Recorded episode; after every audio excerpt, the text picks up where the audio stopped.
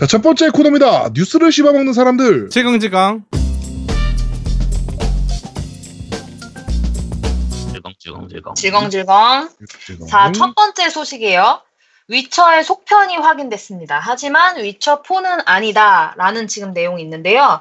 이게 지금 위쳐가 지금 CD 프로젝트 레드사잖아요. 요 네. 사이 이제 제작자들, 제작자들의 제작자들 인터뷰가 있었나 봐요. 근데 이 분들이 어, 얘기하기를 위쳐 4는 아닌데 착수하는 게임이 위쳐 4는 아니지만 세계관은 같다. 뭐 이런 얘기가 있었나 봐요. 네. 그래서 지금 이런 얘기가 있는데 여기에 대해서 좀 얘기를 저는 모바일 아닐까 생각합니다. 아, 설마, 아이, 설마. 외전으로 모바일 내지 않을까. 아이, 그건 아닐 것 같은데. 설마 아니야. CD 프로젝트가 설마 여기 해자인데. 돈이, 돈이 장땡이야. 저는 약간 어떤 느낌이 드냐면 얘네가 지금 지금 E3에서 공개한 게임이 사이버펑크 2077이잖아요. 네. 예. 근데 이게 지금 음 지금 내년인가요? 내년인가요? 내년 2019년 2월. 네, 그래서 지금 얼마 안 남았어요, 사실. 그러니까 이제 이 다음 프로젝트지 않을까라는 생각도 들고 위쳐가 너무 성공을 했잖아요, 정말. 그쵸. 위쳐로 컸다고 해도 진짜 과언이 아닌데 여기가 그렇기 때문에 위쳐의 그 세계관이 워낙 넓고 좀 잘 돼 있거든요. 이게 소설에서 나온 거기 때문에 그쵸. 네. 그래서 그 세계관을 좀 포기하기가 쉽 지가 않지 않나. 그 세계관에서 뭔가 또 뽑아낼 수 있는 것들이 있거든요. 이 소설을 저는 읽어보진 않았는데 이 위쳐의 그 내용들이 너무 궁금해서 위쳐 게임을 하면서 그 앞 내용들에 대한 어떤 자료들을 좀 찾아봤었는데 뭐 소설리스들 거기 나오는 예니퍼나 무슨 어 누구지 그 예쁜 빨간 머리 여자 누구였죠? 마법사 그 소설리스들의 얘기도 재밌는 게 많고 그다음 또 다른 위쳐들도 많거든요. 뭐 교단별로. 그래서 네. 뭔가 그 세계관은 공유하면서 약간 거기에서 또 다른 위쳐 주인공과는 좀 다른 다른 또 새로운 캐릭터로 약간 요런 느, 요런 것도 가능하지 않을까 가능성이 있을까 저는 요런 도 생각도 하거든요. 저 음. 이게 소설편하고 내용이 사실 좀 많이 다르거든요, 게임이. 네. 근데 게임은 음. 전체 흐름이 쭉 있긴 한데 그 외전적인 느낌으로 뭐 딴 걸 만들어도 되니까 아마 그런 식으로 나올 수도 있죠. 저는 짧게. 모바일이라고 봅니다. 아 모바일 모바일이 아닐 것 같은데. 어, 저는 모바일 모바일일 것 같아요. 음. 그리고 얘네가 위쳐 3는 위쳐 시리즈는 그 위쳐 그 게롤트가 주인공이죠. 이거는 네. 3부 3부에서 끝났다라고 얘기를 했었어요. 네, 예전에. 맞아요. 그렇기 때문에 게롤트가 주인공인 게 아니라면 세계관은 같다라고 했으니까 이게 참 궁금하네요. 네, 네. 어떻게 될지 모바일은 아닐 걸로 일단. 저는 모바일이라고 봅니다. 네. 나오면 알겠죠.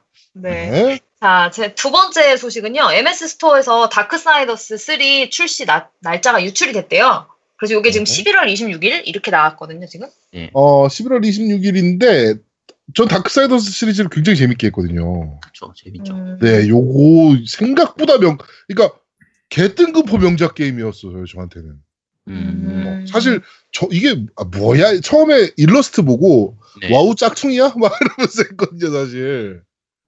어, 그쵸, 약간 처음에 그런 일러스트가 어, 약간 표지, 그런 어, 느낌. 표지 일러스트가 WoW WoW랑 좀 비슷하죠. 느낌이 좀 있어가지고. 그 디자인, 캐릭터 디자인들이. 예, 그래가지고 WoW 짝퉁이야? 뭐야? 아서스야? 막 이랬는데 어 게임 너무 재밌더라고 개인적으로. 그렇죠. 근데 게임 하다 보면 또 God of War 짝, 짝퉁이야? 그렇죠. God of War 짝퉁 느낌도 좀 있고. 어, 들다가. 근 데 마- 나름대로 자기만의 맛이 있었죠. 제가 퍼즐적인 요소가 좀 강하지만. 이게 근데 시- 11월 네. 26일이면 지금 몇 달 안 나, 이거 지금 거의 다 온 거거든요, 사실은. 그렇죠. 그렇죠. 근데 이렇게 이게 지금 유출이 됐다라는 거 아직 공개적으로 얘기를 안 했다라는 거는 이게 네. 지금 확실하지 않을 수도 있는 거예요. 근데 요 바닥 루머는 또 루머도 아니고 예, 음. 저는 요 날짜 맞다라고 보고요. THQ가 마탱이 가고 나서 이제 쭉 IP들이 팔렸는데 네. 어 지금 이제 이 게임은 THQ 이제 노르딕이라는 회사에서 나오는데 어 옛날만한 조직이 아니거든요. 그러니까 홍보나 뭐 이런 거에 대해서 좀 어, 옛날 같지 않을 거예요, 얘네가. 아 그러다 보니까 저는 요 날짜 맞다라고 봅니다. 네. 하도 이렇게 유출되는 것 같은 경우는 공개적으로 발표하지 않는 경우에는 미뤄지는 경우가 되게 많거든요. 이게 막상 그리고- 그 날짜 가서 그리고 망작인 경우도 많아요. 그렇죠. 그래서 막막 제대로 안 해놓고 막 출시돼가지고 네. 망자인 경우도 많고 그래서 좀 하여튼 나와봐야 알 것 같아요. 이것도 정식적으로 예전처럼- 공개적으로. 네, 예전처럼 자금이 그렇게 많지가 않아가지고 그렇죠. 사실 연기하기도 힘들어요. 그럼 네. 그래서 그냥 나올 거라고 생각합니다. 그냥. 음, 네, 알겠습니다. 자, 그다음에 세 번째 소식, 앤썸. 앤썸 요 게임 이제 굉장히 2019년 이제 2월 예정이거든요. 출시 예정인데 네. 이거 굉장히 지금 기대하시는 분들이 많아요. 엄청 기대 중입니다. 엄청 기대 중이죠. 저도 지금 살 예정이고요.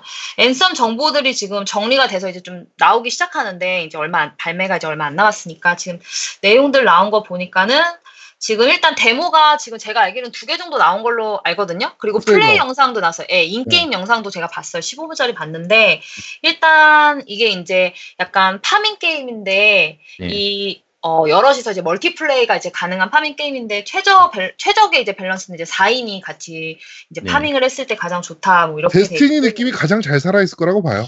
그렇죠. Destiny하고 몬헌하고 네. 섞여 있는 느낌? 좀 네. 그렇죠. 근데 데스티니보다도 좀 제가 봤을 때 그냥 데모만 보고 인게임 영상 봤을 때는 좀 더 이렇게 좀 기어즈 오버 같이 좀, 좀 이렇게 좀 화끈한 좀 화력이 있는 네. 좋아하거든요. 약간 더 네. 화력이 좀 센 느낌이 있었어요. 그래서 피치기는 것도 우리 앵바님 엄청 좋아하잖아요. 그렇죠. 그래서 네. 그런 느낌이 좀 있어서 저 굉장히 지금 기대 중인데 그리고 또 얘기 나온 게 거기서 이제 사냥하는 맵이 있어요. 막 이제 날아다니면서 이제 막 숲을 정글 같은 데 들어가 정글하고 굴하고 막 이런 게 나오는데 그게 이제 하나의 map이래요. 근데 그런 map이 10개 정도 나온다고 하니까 아마 매- 전체 map의 크기는 그냥 in-game 영상 봤을 때는 꽤 크다. 이렇게 네. 생각이 되고 그다음에 이제 문제가 이제 제가 이제 여기서 이제 얘기를 하고 싶은 것들이 뭐냐면 갑옷이랑 무기 수치 같은 stat 있잖아요. 이 네. 특수 능력 이게 지금 random이래요. 음. 이게 아, 지금 좀 똑같은 문제가 템을 있거든요. 먹어도 예. 능력치가 다른 거야. 그런데 이게 더 웃긴 거는 무기 수치랑 특수 능력까지 지금 다. 아, 그러니까- 그럼 이거는 진짜 노가다 뛰어라는 건데. 그러니까 Diablo 같은 그런 거죠. 수치, 어. 특수 능력까지. 대놓고 능력이라는 노가다 게 기- 기본 옵션이라서 그냥 딱 Diablo 같은 느낌이라고 생각하면 돼요. Division이나 그런 느낌이라고 생각하면 그렇죠. 되죠. 예. 그러니까 진짜 이게 상 노가다 게임, 상 노가다 음. farming 게임. 음, 상 farming 게임. 노가다에다가 플러스 어떻게 되면은 어 현질 약간 존만 게임. 네, 그렇죠. 막 그럴 수도 있거든요. 그래서 지금 네. 제가 사실 제일 걱정이 되는 부분은 이 랜덤이라는 게 필요는 해요, 솔직히. 왜냐면 랜덤이 요소가 아예 없으면 좀 약간 두근두근되는 설렘이나 약간 긴장감이나 그 다음에 하나 딱, 딱 뭔가 하나를 바로바로 얻었을 때 그것만 딱 몬, 어떤 몬스터를 몹을 잡았다. 거기서 나오는 아이템이 딱 그게 떨어진다면 그것만 자꾸 끝나거든요, 사실은 게임이. 그렇죠. 그래서 random의 요소가 필요하긴 한데 지금 여기에서 지금 나온 정보가 갑옷의 무기 수치의 특수 능력까지 모든 게 다 random이라고 하면 이건 정말 어떻게 보면은 저는 약간 근데 또 약간 좀 어, 이런 랜덤, 이런 시, 간을 많이 들여서 한 게임을 하는 스타일의 user 스타일은 아니라서 제가 음, 저는 요런 풀, 요게 굉장히 좀 걸리거든요. 그렇죠. 이런 거는 좋아하는 말 그대로 이런 farming은 좋아하는 사람들은 굉장히 좋아하고 그렇죠. 지금 앵바님이나 저처럼 약간 빨리 짧게 끝내고 끝하고 다음 게임으로 넘어가길 바라는 사람들은 이런 게임은 좀. 약간 힘든 부분들이 좀 있어요. 이거는 사실. 만약에 노미의 취향에 맞는다면 그렇죠. 노미한테 맞을 것 같아요. 노미는 진짜 미친 듯이 파고드는 게임이 되는 거죠 이런 건. 나는 미친 듯이 파고들 수도 있지. 음. 그러니까 음. 노미는 어차피 네, 그럴 나- 가능성이 너무하죠.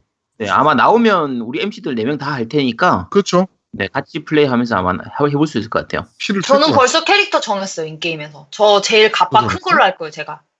가- 그러세요. 타이탄 같이 생긴 거 있거든요. 되게 네. 엄청 막 몸집이 크더라고요. 어떤 애는 날씬하고. 근데 일단 제가 제일 몸집 큰 걸로 할 거예요. 육중한 네. 거. 왜냐하면 알겠습니다. 화력이 됐어요. 제일 막 화, 화염 방사기 막 이런 걸로 막 하는데 전 반했습니다. 그래서 일단은 넷이 같이 한번 해보는 걸로 나중에 네. 나오면. 어, 근데 나랑 반대네. 나는 좀 저기 그렇게 그 화력이 크면 좀 둔하거든 몸집 그 음. 운동이나 이런 것들이 좀 저도 좀. 빠른 애들 좋아해서. 어, 나도 빠른 애들 좋아해가지고 나랑 반대네. 좋네. 저는 저는 묵직하고 극딜러입니다 무조건. 딜이 많이 들어가는 거. 묵직하고 그래서 한방한 방. 모논에서도 대검 쓰잖아요. 모넌에서도 대검이랑 해머. 네. 해머랑 수렵적. 피리. 피리도 엄청 묵직해요. 그렇죠. 네, 음. 그래서 그거 쓰고 그 다음에 뭐 뭐 어떤 뭐 기어즈에서도 제일 좋아하는 무기가 그거 저 뭐지? 여러분 알잖아요. 그 두 발밖에 없는 거. 갑자기 생각이 안 나는 이름이. 아 저거 저기 지잉 해갖고 쏘는 거? 그 네네. 저기 아니 아니 그거 해머 그거 해머 말고 어, 해머 부던 말고. 어. 미사일 같은 거 쓰는 거. 아, 그 이름 뭐였더라? 어쨌든 네, 아, 그거요. 그- 네, 아직 어쨌든 그런 거. 그리고 소울루에서도 무조건 극딜. 그냥 무조건 근력만 키우는 약간 그런 네. 스타일이라서 뭐 잘 됐네요. 그러면 딱 네, 노우미 딱 맞네. 어, 딱 날씬한 거, 좀 빠른 스피드, 스피드 캐릭을 한다면 저는 이제 좀 약간 힘캐, 약간 힘캐 요런 걸로 하면 되겠네요. 그러면 아제트님 뭐 할 거예요? 난 trolling을 해야죠. 아, 진짜, 진짜. 네, 기대하고 있겠습니다. 어, 기대되네요. 딱 됐네요. 자, 네 번째 소식이에요. Dragon Ball FighterZ Switch판 한국어 버전 9월 27일 발매. 자, 네. 플스랑 Xbox로 나왔거든요, 이미. 근데 지금 그렇죠. Switch판 나온다고 하는데 어떠세요, 이것들은? 별로 관심 없어요. 저도 요즘- 관심 없어요. 네, Switch들이 다 예전에 엑박이나 플스로 나왔던 게임들 다시 이식하는 음. 건데 네. 별로 사고 싶은 어차피 딱히 성능이 좋아진 것도 아니고 성능은 오히려 오히려 더 개인적으로 여기서 동봉 초의 동봉으로 동봉해주는 음. 슈퍼 패미콤판 그 드래곤볼 Z 초무투전 네네 요게 더 재밌을 것 아, 같아. 그건 개인적으로. 땡겨요 아 어, 솔직히 그건 땡겨. 아, 그 땡기는데 예전 게 같이 와요? 네. 딸려와요? 네네 네. 아, 그건 좀 땡기네. 요게 진짜. 땡겨요. 요게. 이거 스위치용으로 이제 얘보다 배꼽이 더 큰데? 거라 아씨 저 저것만 따로 사고 싶은데 네. 음. 네, 자, 그렇습니다. 그 다음. 9월 27일 날 네, 발매됩니다. 9월 27일. 그 다음 다섯 번째 소식. 스파이더맨에는 어벤져스는 물론이고 어떠한 다른 영웅들도 등장하지 않는다. 자, 스파이더맨이 지금 9월 달에 나온 예정이에요. 지금 플스4 독점으로 나올 거거든요. 그렇죠. 근데 지금 스파이더맨 지금 거의가 완성 단계인데 지금 다른 영웅들이 등장하지 않는다. 약간 음. 김새네요. 이게 왜냐하면 이 어벤져스 이 마블 이 캐릭터들이 영화들이 재밌는 게 있고 중간 중간에 한 번씩 그 나올 때 그 약간 그 느낌이 있거든요. 그 약간 음. 짜릿한 그 느낌. 그쵸. 잠깐만 스쳐가도. 예. 네. 근데 그게 안 나온다고 하네요. 이게 그리고 돈 때문인가? 저번에 또 루머로 나온 게그 네. 어벤져스 스타크 타워가 네 이제 나오는 거가 그쵸. 밝혀졌잖아요. 게임 음. 내에서. 그- 그래가지고 사람들이 더더욱 이제 야 최소 아이언맨은 나오지 않겠냐. 그치. 그러니까 마블 뭐, universe의 네. 그 캐릭터들이 좀 이렇게 말 그대로 꼽살이 끼어서라도 네. 잠깐 잠깐. 카메오더라도 좀 나오지 그치. 않겠냐 이렇게. 약간 그 기대를 했는데- 스쳤을 때그 감동이 있잖아. 그러니까 음. 그요 브라이언이라는 그 creative director가 존나 단호박이야. No! 라고 트위터에다가 씨, 단호박 쩔었어. 아, 씨. 뭐 글쎄요라든지 뭐 해보시면 압니다. 이것도 아니고 어, 그냥 No! 바로 No야. 아, 괜찮네요, 성격이. 그래도 거짓말은 안 한 사람이네. 그죠? 깔끔하게. 어, 딱 깔끔한 사람이네요. 네. 근데 야 어차피 어벤져스에 다른 애들 나오, 나온다고 해서 이거 하고 안 나온다고 안 할 그런 게임이 그럼, 아니니까. 스파이더맨인데. 이거. 무조건 해야죠. 그치, 안 나와도 할 건데 뭐. 초대박 네. 게임인데. 네. 음. 자, 그다음에 여섯 번째 소식. No Man's Sky launch 후 바뀐 11가지가 있다는데 이 No Man's Sky가 2017년에 나온 게임인데 망 게임으로 아주 유명한 게임이에요. 이거를 막 풍자 막 동영상도 나, 떠다니고 이게 진짜 저는 이거 안 했거든요. 그래서 뭐 근데 11가지가 바뀐 게 있다라고 하는데 사실 제가 안 그래도 이 영상을 봤어요. 그래가지고. 근데 음. 그래서 뭐? 뭐 약간 이런 느낌이야. 개인적으로. 예. 아, 자, 그냥 망게임에서 11가지, 망게임이면 11가지만 지금 문제가 아닌 거거든요, 솔직히. 네.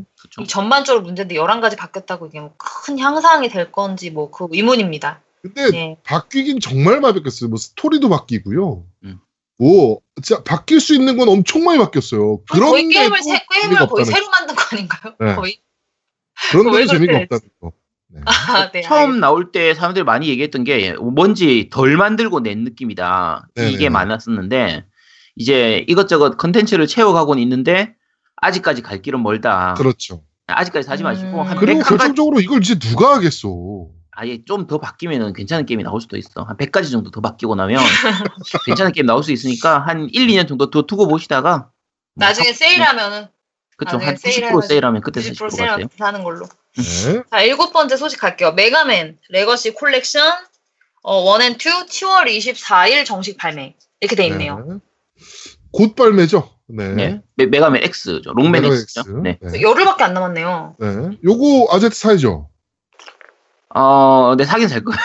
네. 이게 록맨, 록맨이 지금 나올 그게 뭐죠? 시리즈 록맨 시리즈가 록맨 11요.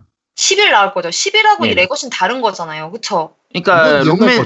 록맨 Legacy가 이제 록맨 컬렉션인데 네. 앞에 이 컬렉션 1이 레, Legacy 1이 록맨 1, 2, 3, 4, 5탄이었나? 그거고 음. 그다음에 2가 뭐 6, 7, 8, 9 그러니까 6, 7, 8, 9였나? 그럼 록맨 11 나오기 전에 이제 한번 정리? 약간 컬렉션 이런 용이네요. 정주행 한번 쭉 할 수 있는 거죠. 요건 어, 이제 빨아먹는 거예요. 결국엔. 네. 그렇네요. 빨아먹는 거라고. X 시리즈는 또 할만해요. 거지, 이게. 음. 아, 이거 록맨이 되게 어렵거든요? 그래서 저는 이거 초반에 하다가 안 한 게임인데 어때요? 아제트님 이거 다 하셨어요? 이게 제가 패밀 패미컵 시절에는 록맨을 엔딩 본게 하나도 없거든요. 네. 저 근데 이게- 없어요. 네. 이번 Legacy Collection은 좋은 게 이번 Legacy Collection도 마찬가지고 지금 나올 X 레거시 콜렉션도 마찬가지인 게 우리 에뮬 게임 할 때 하는 것처럼 강제 save가 save. 가능해요. 어. 중간 아, save가. 그러니까 아무 아. 포인트에서나 save하고 만약에 실수로 죽으면 다시 그 자리에서 load를 할 수가 있기 때문에 이걸 이용하면 누구라도 엔딩을 볼 수가 있어요. 음. 저 예전 게임들이 패미컴이나 옛날 그 고전 게임들이 어려웠던 이유가 사실 save 시스템이거든요. 그렇죠. 처음부터 끝까지 다시 해야 되니까 다. 음. 그게 너, 너무 그런데 좀 그러면 약간 난이도가 그거에 대한 난이도 차이가 약간이 아니라 많이 나죠. 많이 날 수. 있죠. 많이 낮아져서 그래서 할 수 있고 또 전체 그러니까 컬렉션 자체가 가격도 그렇게 비싼 편은 아니고 많이 모여 있기 때문에 요거는 뭐 한번 록맨 예전 게임들 좋아했던 분들은 뭐 구입하셔도 괜찮을 거예요. 네. 자, 여덟 번째 소식. 노르웨이 소비자위원회 독일 닌텐, 노, 노르웨이 소비자위원회가 독일 닌텐도가 유럽 소비자법을 어겼다고 고발을 했어요. 네. 이게 왜 그러냐면은 닌텐도가 지금 스위치 e샵이 있잖아요. 네. 이 e샵에서 게임을 사면은 예약 예약 사전 예약을 해서 사면은 환불이 안 되나 봐요. 제가 읽어보니까 그 이게 내용을. 저번부터 나왔던 얘기예요. 이 사실은 네네. 스팀도 그렇고 EA 오리진 그, 이- 그 e샵을 갖추고 있는 시스템들은 뭐 소니도 사전 다 예약 요새 마찬가지. 거의 다 네. 있죠. 요새 네. 거의 다 e샵 있죠. 네, 그러면서 사전 예약도 요새 많이 하잖아요. 그런데 그거 취소하면 어, 환불이 안 된다. 14일 이내. 뭐 이렇게 돼 가지고 어, 그거가 이제 유럽 소비자법을 위반했다라고 이제 수정해라라고 하고 있는데 어, 소니나 EA나 뭐 이런 데는 뭐 이제 더 이상 지적을 하고 있지 않은데 닌텐도를 갑자기 건드리기 시작한 거죠. 네. 음, 요런 것도 그렇고요. 개인적으로 요런 시스템도 우리나라도 좀 도입해야 된다라고 보고, 그 다음에 그 콘솔의 sealing 그거, 이것도 소비자법 위반이라고 미국에서 난리 났잖아요. 아, 그렇죠. 예, 그것도 빨리 우리나라에 좀 적용이 됐으면 좋겠습니다, 음. 개인적으로. 네. 자, 그 다음에 아홉 번째 소식. 알파드림이 새로운 프로젝트를 준비하고 있다. 이건 무슨 얘기냐면, 이 알파드림이 이 마리오랑, Mario & Luigi 그 RPG 시리즈들이 있어요. 요거 네. 전담하는 네네. 팀이거든요. 근데 요 팀이, 어, 새로운 게임에 착수할 디자이너를 뽑는다고 했대요. 네. 그래가지고 그거에 대해서 이제 새로 디자이너를 뽑는다고 하니까 새로운 게임에 그래서 이제 새로운 프로젝트를 준비하고 있다. 이렇게 나온 것 같아요. 네. 내용이. 근데 어떤 게임일지는 아직 안 나오고 있고, 음, 어, Mario & Luigi 새 RPG냐?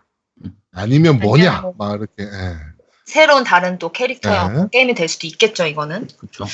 알파드림이 근데 만드는 이 Mario & Luigi RPG가 RPG 쪽에선 또 나름 명작으로 꼽히는 거잖아요. 그러니까 일반적인 RP 혹시 해보셨어요 이거? 저는 이건 안 했습니다. 저는 마리 네. 저는 마리오 시리즈를 그렇게 좋아하진 음, 않아요, 개인적으로. 그러니까 좀, 좀 맛은 봤죠, 저는. 그러니까 일반적인 RPG 게임하고는 좀 다르고요. 액션 RPG스럽기도 하면서 약간 퍼즐적인 요소도 있고 전투 자체가 되게 좀 특이하게 돼 있어요. 그러니까 버튼 타이밍 맞춰서 점프, 점프, 네네네. 점프 버튼 아니에요? 점프를 중심으로 하는 건 그죠. 근데 타이밍 딱 잘 맞춰서 눌러서 이렇게 공격하는 이런 식의 방식을 썼는데 모든 게임 느낌 좀 나고. 네네 리듬 게임 같은 타이밍 맞추는 느낌 음, 그리고 어 근데 이게 꽤 재밌어요. 음. 그 손맛이 꽤 좋은 편이라서 근데 이게 그런 터치 방식이나 이런 스위치 방식이라 이제 요즘 같은 기- 기준으로 하면 스마트폰으로 해도 꽤 재밌을 게임이거든요. 그렇죠. 어, 요즘 닌텐도 게임들이 스마트 그 스마트폰으로 이식이 많이 되고 있으니까 그러니까 새로 나오는 경우가 많으니까 그런 식으로 나오지 않을까 좀 싶기도 해요. 이 부분은. 네. 어, 전 개인적으로는 스위치가 너무 마리오 중심의 게임들이 대부분이라 어쩔 수 없죠. 아이덴티티인데. 그렇죠. 근데 근데 저는 저같이 제가 스위치를 별로 안 좋아하는 이유 중에 하나가 또이 음. 게임 장르의 폭이 되게 적거든요. 이 스위치가. 네. 그게 왜 그러냐면 이 마리오 시리즈들이 솔직히 많은 뭐 마리오 스포츠 테니스도 했으니까 테니스도 있고 마리오 오디세이도 있고 뭐 RPG스럽다고 하지만 RPG도 다 보면은 그 기- 비슷한 그 기본기들이 비슷하거든요, 솔직히. 그걸 음. 어떻게 좀 조합을 하냐 이런 거라 개인적으로 저는 그 이게 사람마다 이제 취향이 다르니까 전 좀 아기자기하고 이런 요런 게임보다는 옛날에 전 솔직히 스위치보다는 예전에 PSP 소니에서 나온 PSP 휴대용 게임기가 있었어요. 네. 네. 저는 요거는 정말 제가 가지고 다니면서 항상 차에다 싣고 다니면서 제가 했던 게임기인데 스위치는 도저히 가지고 다니면서 하게 되지가 않더라고요. 이거는 음. 게임이 할 게임이 너무 장르가 너무 국한돼 이게 있고 왜 그러냐면은 닌텐도 게임이 대체 대체적으로 피가 튀고 살이 튀는 게임이 없어요. 아 그래서 그렇군요. 맞아요. 네. 그런 게임이 없어. 그리고 슈팅 게임도 거의 없고 뭔가 너무 귀 너무 귀엽고 아기자기한 게임에다가 너무 그리고 대작 그러니까 여기 스위치에서도 각 게임 계열이 있을 거 아니에요. 명작. 그렇죠. 이 명작들이 다 마리오 시리즈이거든요. 솔직히. 말하면. 그러니까 이런 것들이 약간 좀 물린다고 해야 되나? 저는 좀 그런 것 같아요. 좀 만약에 진짜로 어 휴대용으로 쓰지 않을 거면 그러니까 도, 돌아다녀서 휴대용으로 게임을 하지 않을 거면 저는 휴대용의 기능을 빼버린다면 솔직히 플스나 엑스박스나 이런 콘솔이 훨씬 더 낫다고 생각합니다. 음. 음, 그냥 휴대용의 기- 맞습니다. 네. 네, 그렇게 생각해요. 그래서 일단 저는 Mario & Luigi RPG도 이걸 이거 안 했거든요. 요, 요 Mario & Luigi RPG들을 안 했는데 그것도 제 이 이유가 보기에는 다 비슷비슷해요. 그리고 저는 느낌이 해봐도 비슷비슷해요. 솔직히 약간 조금 다르다? 약간 그런 느낌이 좀 있는데 이거는 뭐 사람마다 좀 다른 거니까 네. 일단은 새로운 프로젝트 이거 한번 나오면은 또 소식 전해드릴게요. 네. 근데 나요? 그, 닌, 그 닌텐도 게임도 꼭 피가 튀고 살이 튀는 게임이 없진 않거든요. 그 그때 Wii 때 나왔던 거 하면 No More Heroes라든지 그렇죠. MadWorld 같은 게임들이 진짜 피가 튀고 살이 튀는 게임이에요. No More Hero는 진짜 피가 튀고 살이 튀는 게임이었고 네. 그다음에 위유 때저그 이유도 가지고 있는데. 저기가 만들었던 게임 있잖아요. 그 이타가기 토모노부가 만들었던 네, 아, 네. 네, 빡빡이 아저씨 나오는 게임. 뭐 재미는 없었지만. 네, 마- 망했지만 네. 그것도 피가 튀고 살이 튀는 게임이긴 했죠. 근데 캐릭터들은 좀 사실적이었나 아니면 좀 귀여운 캐릭터들? 그거는 사실적이었어요. 사실적인 거예요. 네. 사실적인 아, 아, 전 좀 이렇게 좀 사실적인 것들이 좀 좋아서. 어, 그- 근육질의 빡빡이 아저씨 나오는 게임이었거든요. 아, 그거 좋네.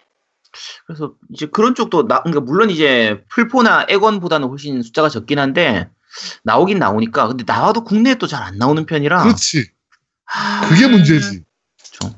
한국 닌텐도가 잘 안 내. 그러니까 그러면 솔직히 똑같은 거죠. 국내 정, 정발이 안 된다. 그러면 그나마 그나마 아까 노모 히어로즈는 그때 국내 정식 한글판으로 나왔던 그렇죠. 걸 기억하는데 음. 그거 외에는 거의 안 나왔죠. 그러니까 좀 뭔가 좀 게임의 장, 장르라고 해야 돼. 캐릭터라는 것도 물론 그 캐릭터성이 상품화가 되고 그게 지속성을 가지고 뭔가 키우는 건 되게 중요한데 사실 소닉이 망했잖아요. 세가는 소닉을 좀 못 키웠고 얘는 마리오를 지금 엄청 데려왔는데 저 제 입장 저 같은 좀 약간 다양한 게임을 좀 하는 사람들의 입장으로서는 마리오 말고 좀 닌텐도도 뭔가 좀 다른 약간 새로운 new 캐릭터라든지 뭔가 좀 이런 것들이 좀 해줬으면 좀 좋겠다라는 생각은 들어요. 회사가 크고 충분히 할 수 있는 능력이 있는 회사니까. 네. 네. 젤다 자, 같은 거좀 이거- 만들어주면 좋겠네요. 그렇죠. 뭐 젤다라도. 음. 자, 그 다음에 열 번째 소식. 이거 그냥 제 얘기였고요. 그럼 열 번째 소식. 월드컵 기간 동안 일부 독일 국가대표팀 선수들이 이른 아침까지 플스를 즐겼답니다. 이, 이 새끼들이 이래가지고, 씨발. 근데 이거 저 아, 우리나라 진짜 우리나라 선수들도 뭐 플스 했었다며 연습 시간에 나 뭐 이런 얘기 들었던 것 같은데. 근데 이게- 연습 근데 연습 그러니까 시간에 한 거하고 여기 이거 네. 그 우리나라에서 연습식 그 훈련을 하잖아요 선수들이 네네. 그, 뭐 저기 어디죠 파주 이런데 모여가지고 하는데 그런 때는 휴식 시간에 해요. 음. 그건 네, 상관없지. 휴식 시간에 해요. 근데 그런 건 상관없죠. 근데 경기 전날 밤에 밤새서 음. 이따위로 한 이 독일 이 개새끼들이 그러니까 우리나라를 아. 너무 너무 우리나라 너무 약팀으로 본 거지. 그러니까 솔직히. 우리나라를 너무 개무시한 거기도 어. 하고 그다음에 얘네들이 이제 맨날 우승하고 막 이러던 애들이다 보니까 음. 매너리즘에 좀 빠진 거죠. 음. 아, 우리 뭐 이 정도로 해도 우승하니까. 뭐 이런 거지. 그리고 한 게임이 또, 이 씨발 뭐 전략을 공부하기 위해서였나? 피파 18을 했다, 이 새끼들이. 음. 아유, 내 진짜 짜증나가지고 이거 뉴스 보고 내 진짜. 오죽하면 비오오프 이 독일 축구의 레전드인데, 단장이에요, 지금 독일 팀에. 인터넷을 차단했대, 오죽하면 호텔에. 자, 그래도 이 덕에 우리가 이긴 거니까 뭐 아. 혼쭐이 났을 겁니다. 일단. 아유, 짜증나, 진짜, 독일 새끼. 예. 그래서 일단 우리나라가 이겼으니까 일단 어떻게 엑스박스를 보면은- 안 했어, 플스만 했어, 이 새끼. 아 그렇네. 왜 엑스박스 왜 안 해요? 플스 뭘? 외, 외국에서는 유럽이나 이런 쪽은 네. 엑스박스를 많이 해요. 네. 네, 오히려 플스가 없으시 플스를 구하기가 더 어렵다라고 얘기하는 나라도 있거든요. 오히려. 하여튼 그러니까 뭐 그러니까 이게 같이 포트나이트랑 콜옵 했다며요. 네, 저는 누구 편도 아니지만 플스를 하면 엑스박스도 즐기고 다 즐겨야죠. 그러니까 자, 이거 그냥 여담이었고, 자, 그래서 여기까지예요 소식이. 일단 네. 뉴스를 씹어먹는 사람들은. 네, 뉴스를 씹어먹는 사람들이 여기까지 진행하도록 하겠습니다. 네. 자, 두 번째 코너입니다. 너 이거 들어봤어?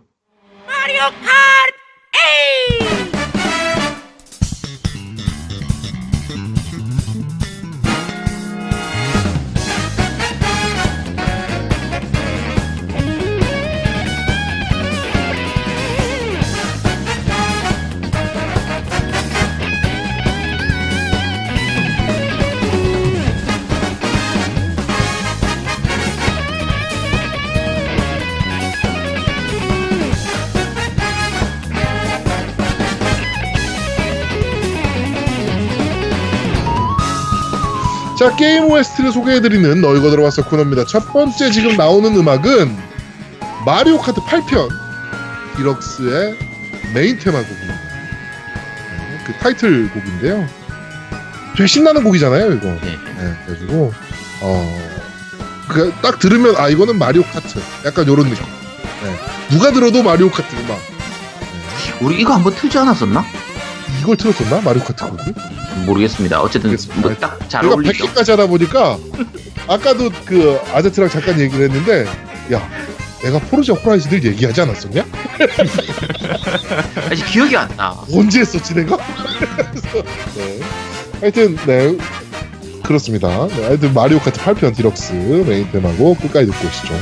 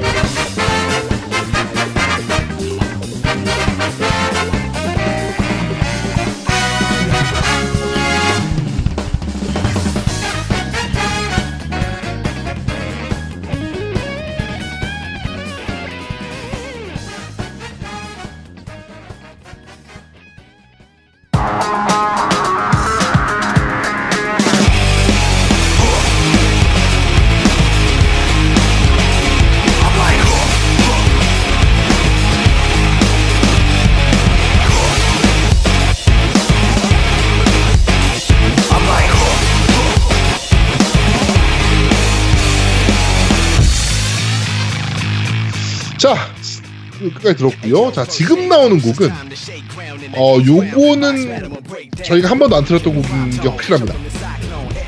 Need for Speed Most Wanted 2005년도에 발매됐던 버전의 OST입니다. 첫 번째 곡 Styles of Beyond라는 곡이고 네, 요거 약간 그좀 제가 좀 속된 말로 지저대는 곡이라고 긁어대는 노래 약간 그 뭐라 그래 메탈이라 그랬었나요? 하여튼 뭐 그런 류의 음- 음악 인데 개인적으로 굉장히 신나는 곡이라 네, 추천을 좀 해봤습니다. Need for Speed는 이런 곡들이 좀 많죠. 전체적으로. 그렇죠. 약간 그 긁어대는 음악. 음악. 네. 그리고 어, Need for Speed Most Wanted 사실 Need for Speed의 초고명작 중에 하나 어, Most Wanted 2005년도 분의 어, OST 스타일스 오브 비욘드 까지 듣고 오시죠.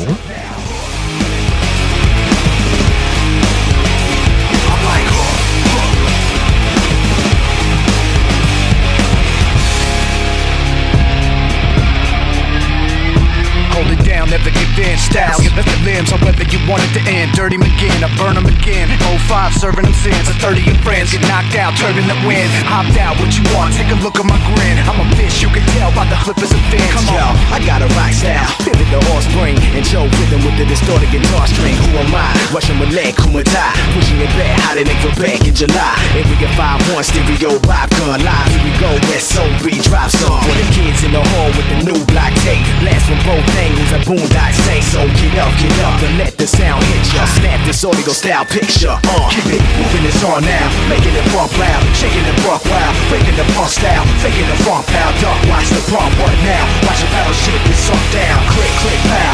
Nah, down. What? Just what I thought was up now. Click, click, pow. Nah, down. What? Just what I thought was up now.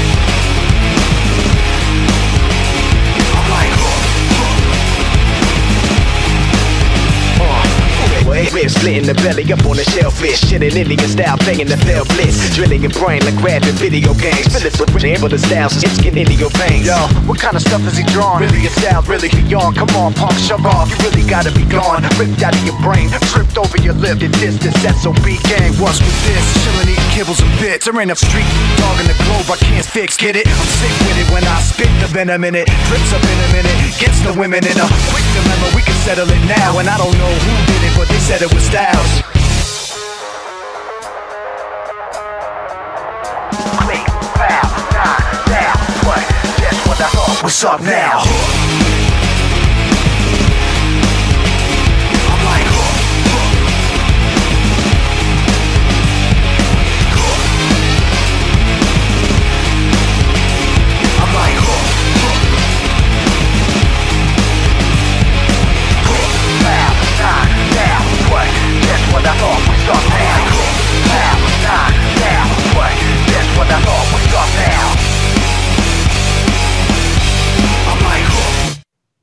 자, 어, Need for Speed, 어, Styles of Beyond까지 듣고 왔습니다. 자, 이번 주 너 이거 들어봤어는 여기까지 진행하도록 하겠습니다. 네. 자, 세 번째 코너입니다. 너 이걸로 해봤어? 자, gaming gear들을 소개해드리는, 어, 너 이걸로 해봤어 코너입니다. 자, 이번에는 우리 노우미님이, 어, 새로 구입한 장비가 있죠? 네, 캡처보드. 네. 그러니까 캡처보드에 대해서 전반적으로 좀 얘기를 해드리고 싶어서 그 다음에 캡처보드랑 그 다음에 UHD 관련돼서도 어 그런 그 주변 장비들도 같이 설명을 드리겠습니다. 일단은 기본적으로 캡처 장비들은 어 그 아제트님 뭐뭐 쓰- 써보셨어요? 지금 그때 얘기했던 거, 그 뭐지? LGX Extreme인가? 뭐 하는 그거. 네. 아 그렇죠. 지금 그걸로 네. 방송하시는 거죠? 네, 그걸로 방송하고 있어요. 그거하고 네. 내장형 있긴 한데, 내장형은 지금 거의 안 쓰고요. 아저 그렇죠. 외장형, 네, 그걸로만 쓰고 있어요. 그 마니 님은 뭐 지금 어떤 캡처 써요? 에버미디어. 에버미디 어디 뭐예요? 제품명을 알려 주세요. 잠시만요. 네. 저 그거- 외장이에요? 아니요 외장이죠. 그러니까 외장으로 외장이요? 아니, 에버미디. 아니요 외장이죠. 그럼 Extreme, 이- Extreme Cap U3겠지 뭐. 아니 아니 아니야. 아, 라이브 됐습니까? Gamer일 수도? 있겠구나. 음. 어 라이브 같은데? 그러니까 어떻게 생겼어요? 잠시만요. 네. 이거 무슨 회오리 모양 있는데 알 네. 수 있어요. 어, 잠시만요. 어. 그 우리 모양 있으면 LGP Live 네. 게이머. 네. LGP야 LGP. 네네. 어, LGP. 그런 것 같아요. 네. 네. 그 제가 써본 게 이제 U3. 그 에버미디어 제품에는 U3 그다음에 아까 얘기한 LGP Portable 음. 장비죠. 그다음에 그 지금 아제트가 쓰고 있는 그 Extreme 어, 음. 다, 다 갖고 있어요. 갖고 있고, 그 다음에, 현재 제 컴퓨터에 장착되어 있는 캡처 보드는 3개가 꽂혀져 있습니다. 어, 내장형으로 그 스카이 디지털사에서 나와 있는 X6, X6, 음. 이게 1080p에 어, 60프레임까지 지원하는, 그 다음에, 네. 그, 에, 그, 아제트가 쓰고 있는 거랑 동일한, 어, 그, Extreme 버전, 그러니까 에버미디어사의 네. Extreme 버전을 외장으로 또 끼고 있고요. 요번에 구입한 것이 바로 울트라. 라이브, 라이브 게이머 울트라라는 그 에버미디어사에서 나온 제품인데, 이게 이제 UHD 30프레임까지. 4K 장비죠, 4K. 예, 4K, 4K 30프레임까지 녹화를 할 수 있는 장비예요. 어, 이 제품과 그다음에 내, 내장형으로 어 4K 장비가 있는데 그 두 가지가 나왔는데 하나는 내장형, 하나는 외장형인데 차이는 그 4K 30프레임이냐, 4K 60프레임이냐의 차이예요. 네, 그래서 내장형이 60프레임이고 그렇죠. 외장형이 이제 30프레임. 프레임. 네. 근데 일단 저는 내장형을 싫어하기 때문에 외장형으로 구입을 했고요. 어, 내장형은 얘기를 들어보니까 해외 리뷰어들이 얘기하는 거 들어보니까 좀 그 인식률이나 이런 것들이 좀 문제가 좀 있더라고요. 그 지금 펌웨어에 좀 문제가 있는 것 같더라고요, 전체적으로. 네네. 네. PCI 드라이버, 네. 그렇죠. PCI 3.0을 지원해야 되고 그런 음. 것 때문에 보드 특성도 많이 타고요. 그다음에 제일 중요한 인텔 계열 보드에서만 잘 돌아요. 음. 그 지금 라이젠 쪽 이쪽 보드에서는 좀 문제가 좀 있는 음. 것 같아요. 그래서 그런 특성들을 내장형 많이 타고 그다음에 이 외장형인 그 울트라 같은 경우도 타요. 이게 뭐냐면 USB 칩 3.0 칩이 두 가지가 있는데 인텔 칩이 있고 하나 또 있어요. 다른 데게 하나 있는데 인텔 USB 3.0만 지원을 해요. 딴 거를 하면 속도가 저하돼요. 아. 그래서 칩도 딱- 확인하셔야 딱 조- 돼요. 말 그대로 조합을 잘 맞춰서 써야 되네요. 그럼. 그렇죠, 그렇죠. 근데 이게 또 말이 되게 저도 그래가지고 쭉 알아봤는데 네네. 해외 리뷰어들 사이에서 의견이 되게 분분해요. 야 AMD 내거 라이젠 1600인데 너무 잘 돌아. 뭐 이런 애들도 있고, 음. 어또 아니야 라이젠에서 잘 안 돌아. 뭐 이런 애들도 있고 그러니까 의견이 그렇게 너무 분분해요. 그렇게 특성을 타면 전 안 삽니다. 예. 음. 운빨이거든요, 솔직히. 운빨이고 네. 막 이런 것들이 있기 때문에 보드 특성이나 이런 것들을 많이 타기 때문에 그래서 전 안 삽니다. 그래서 전 내장을 안 사고 외장형을 샀어요. 그래서 울트라를 샀는데 사실은 4K의 30프레임 같은 경우에 송출할 수 있는 방법도 없어요. 송출을 그러니까 대한민국에 해봤자- 4K를 송출할 수 있는 그 플랫폼 자체가 네, 그렇죠. 없기 때문에 그 네, 소장용으로 예, 뭐 소- 유튜브 정도죠 유튜브. 그렇죠. 소장용으로 제가 쓰기 지금 위해서. 네. 그 모니터가 4K 모니터예요. 게임용 네네. 그 모니터가. 네네. 근데 송 4K를 모니터를 가지고 있더라 하더라도 네네. 어차피 XSplit을 통해서 이제 방송을 송출하는데 이게 뭐 캡처보드도 4K를 잡을 수 없고 이 XSplit도 제가 알기로는 4K를 지원을 안 하거든요. 네, 아직은 안 하고 있어요. 네, 그러니까 것 같아요 그거는. 그러니까 그거 모니터만 이게 뭐 덜렁 저만 저는 4K로 볼 수 있으나 어차피 방송 나가는 건 불가한 상황이죠 지금. 그렇죠. 아, 그런데 네. 이제 그 이제부터 이제 장비 얘기를 좀 할 건데 자, 그 저 지금 앵바님이 고민하는 문제 때문에 저랑 제아도목이랑 좀 알아본 게 있었어요.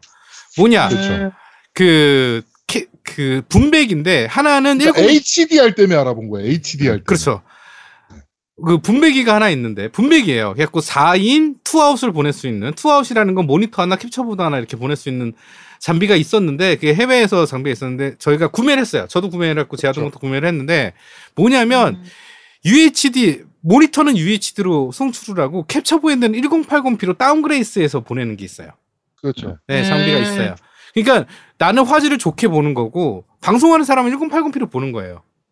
근데 음. 원본은 UHD인 거지. 음, 음, 원본이라도 그렇지 원본이라도. 똑같이 맞춰놔야 되지만 굉장히 괜찮은 장비예요, 저. 어, 그래갖고 그 저장비가 있어가지고 저장비로 테스트까지 했는데 어 괜찮아요. 나름 downgrade 했다고 해서 그러니까 down scaling을 했다고 해서 뭐 화질이 떨어지거나 절대 이런 게 아니었어요. 어, 여- 화질 열화도 없고요. 네. 뭐 이거 장비 상당히 좋아. 이, 이게 장비 이름이 뭐죠? 몰라요, 하여튼. 그 네. EZ EZCOO라는 회사에서 나온 거고요. 음. 네네. EZCOO라는 회사에서 나온 거고 EZ-MX42 HAS라는 장비예요. 네. 근데 요거 꽤 괜찮습니다. 근데 문제가 있어요, 이게- 그 장비가. 네. 그 HDCP를 지원하지 않아서 그 HDCP를 볼 수 있는 장비에서는 다 락이 걸려요. 음. 아, 그래서 플스도 H, HDCP를 꺼야 돼요. 아, 그래서- 그럼 되게 한정적이네. 응, 플스 아니 그거 옵션만 꺼주면 돼요. 어, 옵션만 꺼주면 돼요. 그래서 그 한정적이라는 게 넷플릭스를 못 봐. 플스에서. 음.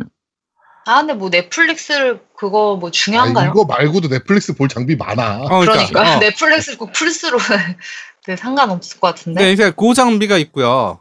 근데 그러니까 요번에 gaming용 음. 장비로는 굉장히 좋은 장비예요. 게임 스트리밍 하기에. 그렇죠. 그러니까 이게 지금 저희가 방송 얘기하는 게 게임 방송을 안 하는 사람들한테 아무 의미가 없는 얘기긴 그렇죠. 한데 음. 실제로 우리가 방송할 때 뭐가 있냐면 우리 화면으로 보는 부분이 있고 컴퓨터로 집어넣는 화면이 있고 두 개로 빼야 되거든요. 그걸 위해서 이제 분배기를 써야 되는데 일반적으로 쓸 때 우리가 분배기를 써버리면 우리 모니터가 이게 4K를 지원하는 모니터라고 해도 어차피 송출하는 쪽으로는 1080p로 들어가기 때문에 둘다 1080p로 바뀌게 돼요. 그렇죠. 음. 그래서 4K로 지원이 되는 뭐 액원이라든지 풀포 프로 게임을 할 때도 내가 4K 모니터가 있음에도 불구하고 일반적인 분배기를 쓰면 이제 그렇죠. 그냥 1080로 1080. 네, 네. 똑같이 바뀌죠. 근데 지금 아까 노미님 얘기하시는 그 분배기를 쓰면 아예 둘 다 4K로 보낸 다음에 1080p로 나갈 경우에는 다운 스케일이 돼서 1080p로 나가고 내가 가지고 있는 4K 장비에는 4K로 나가고 요렇게 해서 적어도 내가 하는 게임 자체는 4K로 볼 수 있게 해주는 거예요. 그렇죠. 이 그렇죠. 대신에 아까 앵바님 말씀하시는 것처럼 이제 시청자분들한테 보여줄 때는 어차피 1080p로 가게 되거든요. 뭐 그건 어쩔 수가 없는 거고 그러니까 게이머가 좀 더 편한 장비예요. 스트리머가. 게임 하는 스트리머 입장에서 좀 좋아지는 장비죠. 네. 근데 이제 사실은 저 장비를 생각한 이유가 나는 스트리밍을 가끔 하는데 음. 4K로 계속 보고 있다가 방송할 때마다 1080p로 바꿔야 되는 거야. 음, 음. 그렇지 다 모니터 설정. 바꿔야 어. 그렇죠. 그러면 색감이나 이런 게 달라져서 나는 그게 언제 느꼈냐면 오버워치 할 때 확 느껴요. 음, 음. 오버워치로 그러니까 그 엑박으로 오버워치 할 때 4K로 보냐 그다음에 그 1080p로 보냐는 완전 달라. 느낌이 달라. 그래 가지고 좀짜그 느낌이 이질감이 드는 게 짜증 나 가지고 그게 싫더라고요. 그래서 이제 이 장비를 들여놨는데 자 이제 요번에 얘기하는 이제 캡처보드 사실은 지금 얘기한 것들은 전부 다 캡처보드에 HDR을 지원 안- 안 해서 HDR을 다 꺼야 돼요. 그래야지 원활하게 할 수 있어요. 그 요번에 지금 설명드릴 거는 이제 울트라 요번에 에버미디어에서 나온 외장형 울트라는 4K인데 HDMR까지 지원하는 장비예요. 네, 그러니까- HDR을 지원하는 장비죠. 네, HDR을 지원하기 때문에 HDR을 켜도 캡처보드에서 옛날처럼 물 빠진 형상이 적어져요. 그렇죠. 네. 그래서 지원하는 장비 중에 유일한 겁니다. 지금 현재. 그 다음에 가격이 문제인데 가격이 굉장히 좋아졌어요. 이 한 2년 전만 해도 4K 장비를 우리가 알아봤어요. 캡처 장비를 알아봤는데, 몇백 달, 몇백 달. 어, 답이 없더라고요. 그래서 뭐 4K 나오면 뭐 사야지 사야지 했는데 요번에 정말 4K 제대로 된 장비가 나온 거예요. 그래서 저는 30프레임까지 4K 30프레임까지 그 했는데 대략 한, 한 8기가 정도 2시간에 1시간에 한 4기가 정도 나오는 것 같아요. 이제 30프레임이니까 한번 그 정도 나오는 것 같고요. 어, 이거랑 같이 해서 또 구비한 장비가 이제 분배기랑 셀렉터가 있습니다. 지금 원래 쓰던 것들은 원래 쓰던 것도 쓸 수 있는데 원래 쓰던 것들이 이제 저는 HDCP까지 생각을 하다 보니까 그냥 뺐어요. 빼서 이제 어떻게 할까 고민 중인데 그래서 이제 테라베이의 분배기와 셀렉터를 둘 다 다 구매를 했어요. 네. 그래서 어, 테라베이사 게 지금 제일 유명하더라고요. 가격도 좀 있고요. 음. 테라베이사 건은 그 분배기는 어, UHD SP14라는 제품이랑 그 다음에 어, 선택기는요 SW41이라는 제품이에요. 그러니까 4 in 1 out 4개의 장비. 그러니까 쉽게 말해서 저는 플스, 그 다음에 엑박 X, 그 다음에 내 원래 있는 노트북 그리고 어, UHD TV가 있거든요. 셋톱박스가 있기 네. 때문에 네 개를 다 연결해 놓고 하나의 아웃으로 나간 다음에 그 아웃에서 다시 분배기로 그 하나는 캡처보드 울트라로 보내고 하나는 모니터로 보내고 뭐 이런 식으로 이제 분배를 좀 해놨어요. 그러다 보니까 HCP 걸린 것도 다 풀리고 캡처도 너무 잘 되는 거예요. 그래서 유일하게 지금 4K 60프레이 그다음에 HDR까지 다 지원하는 분배기와 셀렉터는 테라바이트게 제일 안정적입니다. selector 속도도 굉장히 빠르고요. 그리고 여기가 장점이 그 광단자가 있어가지고 광으로 뺄 수가 있어요.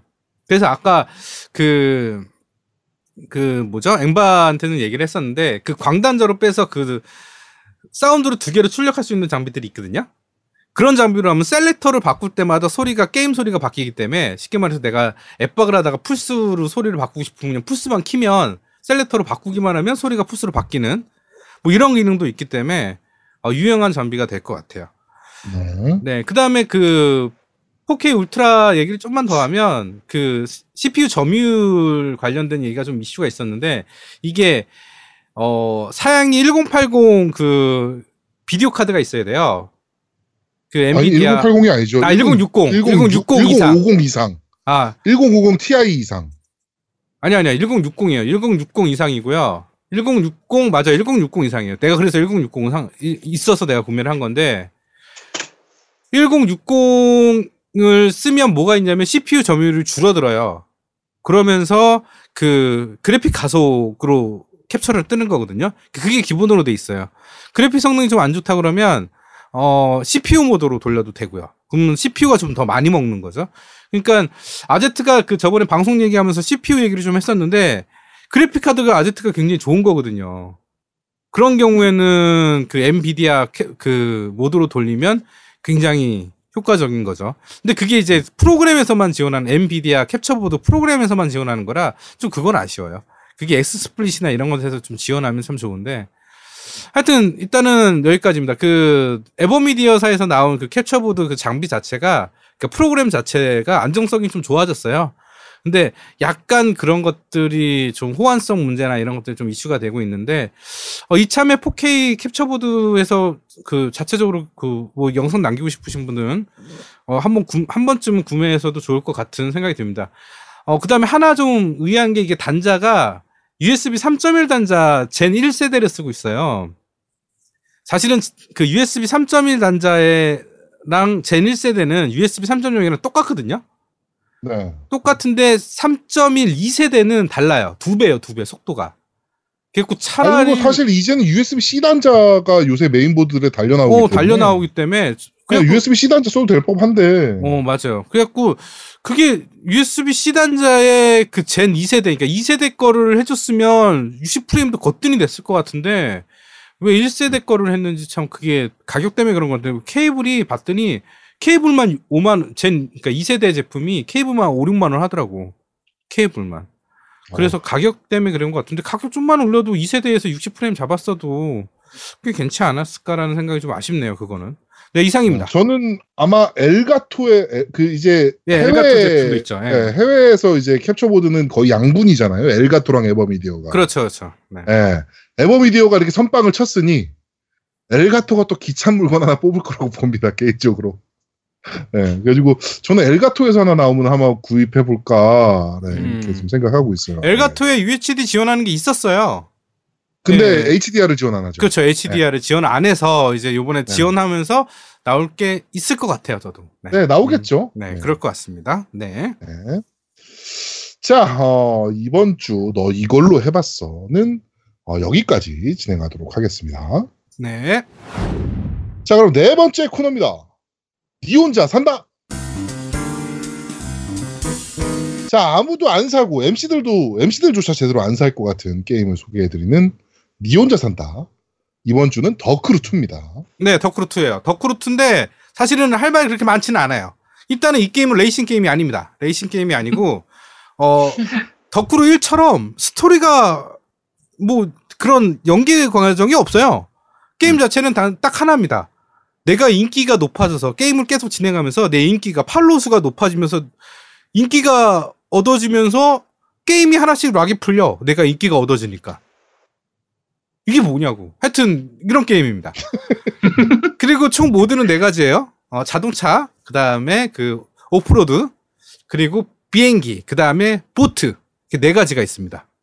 네. 어떻게 보면 굉장히 다양한 뭐 탈 것들을 제공하고 있지만 어 아케이드성이 너무 강해요. 이게 오프로드 특히 오프로드는 그 우리 시- 전문용어로 shortest path라고 하는데 그 숨겨진 길, 빠른 길들 있잖아요. 그런 것들이 굉장히 많아요. 자동차도 그렇고 레이싱 게임에 보면 그 길대로 안 가고 길 옆길로 해가지고 골목으로 막 넘어가는 것들이 너무 많아. 그러다 네. 보니까 그 길을 숙지하지 않으면 음. 좀 난이도 어려운 데서는 등수 안에 못 들어요. 그러니까 그게 좀 짜증이 나더라고. 그거를 쇼컷이 되게 많은 편인데요, 그러면. 예, 그게 나중에 그러니까 처음에는 괜찮은데 나중 가면 그걸 아냐 모르냐에 따라서 굉장한 차이가 벌어져요. 음, 음. 그리고 어 일반적으로 그 컨트롤 같은 경우는 일반 레이싱 게임이랑 달라요. 그 우리가 Horizon이나 뭐 Forza 이런 거에 너무 익숙해져 있다 보니까 어떤 이런 레이싱 게임이 좀 많이 미끄러지는 그러니까 아케이드성이 강한. 그래서 네. 솔직히 어 저는 Ridge Racer 하는 줄 알았어요. 그 음. 게임 자체가 그렇게 그냥 아케이드성이 강한. 아, 그럼 재밌잖아, Ridge Racer면. 어, 재미없다고 한 적이 없습니다, 저는. 네. 네. 게임만 설명하고 있, 고요 네. 어, 그리고 이제 그, 그런, 이런 아케이드 요소가 너무 강하다 보니까 예전에, 그러니까 The Crew 1 같은 경우는 차 한 대 가지고 튜닝으로써 그 차가 업그레이드 된 게 너무 강했거든요. 그러니까 쉽게 네. 말해서 The Crew 1 같은 경우는 차 한 대로 튜닝만 해가지고 하나로 엔딩 볼 수가 있었어요. 힘들겠지만, 난이도가 그 대폭 올라가겠지만. 근데 이 게임은 그런 게 아니라 각각 그런 그 요소마다 탈 것들을 다 바꿔야 되고 그다음에 튜닝 요소가 좀 적어졌어요. 그래서 이제 뭐, 뭐 레이싱 우승하면 튜닝 요소를 주는데 이제 그런 걸로 해서 많은 형, 성능, 차의 형- 성능을 향상시키거나 이런 것들 요소는 좀 줄어들어서 그나마 다양한 탈거리를 더 탈 수 있게끔 하는 요소인 것 같아요. 전체적으로 총평을 봤을 때는 저는 레이싱 게임을 이 게임으로 생각하면 안 되고요. 이 게임은 그냥 마음 편하게 아케이드성, 그 다음 이런 다양한 거리, 올림픽 같은 게임이라고 생각하시면 돼요. 그러니까 음, 이게 레이싱 게임이라고 너무 강박감만 갖고 이 게임을 하게 되면 이 게임은 못합니다. 절대로 못합니다. 그냥 편한 마음으로 우리 올림픽 게임 같은 경우는 여러 가지 있잖아요. 뭐 달리기를 한다거나 뭐 여러, 이런 것들에 여러 가지 종목이 있는 그냥 그런 게임이라고 생각하시고 마음 편하게 아무 생각 없이 하기엔 딱 좋은 게임입니다. 그러면 레이싱이라는 생각을 안 하고 게임을 하면 재미는 있어요? 음, 이건 사람 마음가짐에 따라 다른 것 같은데 이- 이거를 레이싱 게임, 그러니까 아까도 내가 왜 계속 레이싱 게임을 강조하냐면 너무 비교가 돼요. Forza랑 레이싱으로 생각하면 재미없구나. 어 재미없어요. 레이싱이라고 생각하면. 그쵸? 어 그냥 근데 Ridge Racer를 생각하거나 우리 그 뭐죠 그 되게 빠른 스피드의 무슨 그 미래형 자동차 미래형 자동차가 아니지 자기부양으로 붕 떠갖고 막 가는 거 뭐 하여튼 그런 그냥 아케이드 완전 그냥 아케이드성 게임을 생각하면 재밌어요. 음. 네. 그러니까 이게 비행 요소 비행기를 운전한다고 그래서 비행 요소가 재밌는 것도 아니고 5% 근데 그건 잘 만들었더라고. 진동은 너무 잘 만들었어요. 이 진동 같은 경우 저는 엑스박스로 하고 있는데 진동이 너무 잘 만들어서 손맛은 있어요. 손맛은 있는데 그렇다고 게임을 한- 한두 시간 계속 무아지경 빠져서 잡기에는 그건 아닌 것 같아. 좀 질리는 건 있어요.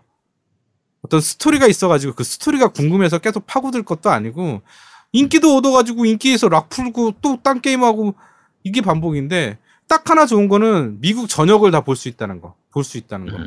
그게 하나 장점인 것 같아요. 이 게임은.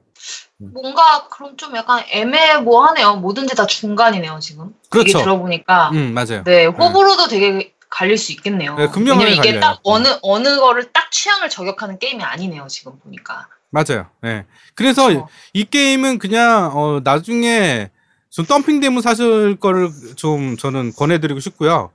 지금 만약에 하- 원해서 한번 해보고 싶다라 궁금하신 분들은 일단은 뭐 데모 데모 있지 않나요 이 게임? 데모 있나 모르겠네. 데모가 있으면 open, open beta 있었는데 음, 그 근데 노우미님 만약에 점수 100이면 몇 점 정도 줄 것 같아요? 저는 좀 많이 줘요. 75점 줘요. 그럼 자 그럼 마이키 많이 준 거예요? 자 어, 75점은 적정가 많이 줘. 어. 자 이 가격이면 사라 하는 거 얼마 이야? 저는 3만 원 이상 이하면 사도 될 것 같아요. 솔직히 말씀드리면. 한 네. 반년 기다려야겠네요. 네. 아 근데 이게 게임이 나쁜 건 아니에요. 이게 Metacritic도 자세히 보시면 한 70점대예요. 70점대인데 나쁜 게임은 아니에요. 내가 보기에는 70점이면 사실 할 만한 게임이죠. 어, 할 만한 게임인데 너무 레이싱 게임과 비교하면 안 된다는 거를 장- 강조, 강조하고 싶은 거예요. 레이싱 게임으로는 50점도 못 줘요. 솔직히 말씀드리면. 아니 뭐 애시당초 어차피 비행기 타고 배 타고 하는데 그게 레이싱 게임이 아니지. 그렇지. 예. 그렇게 보면 됩니다. 네. 이상입니다. 네. 자, 어, 아무도 안 살 것 같은 게임을 소개해드리는 니 혼자 산다. 이번 주는 더크루 2였습니다. 네. 저희는 잠시 쉬고 3부에서 여러분들을 찾아뵙도록 하겠습니다. 뿅! 뿅. 뿅. 뿅. 생각대로 분량은 넘쳐나고 있군요.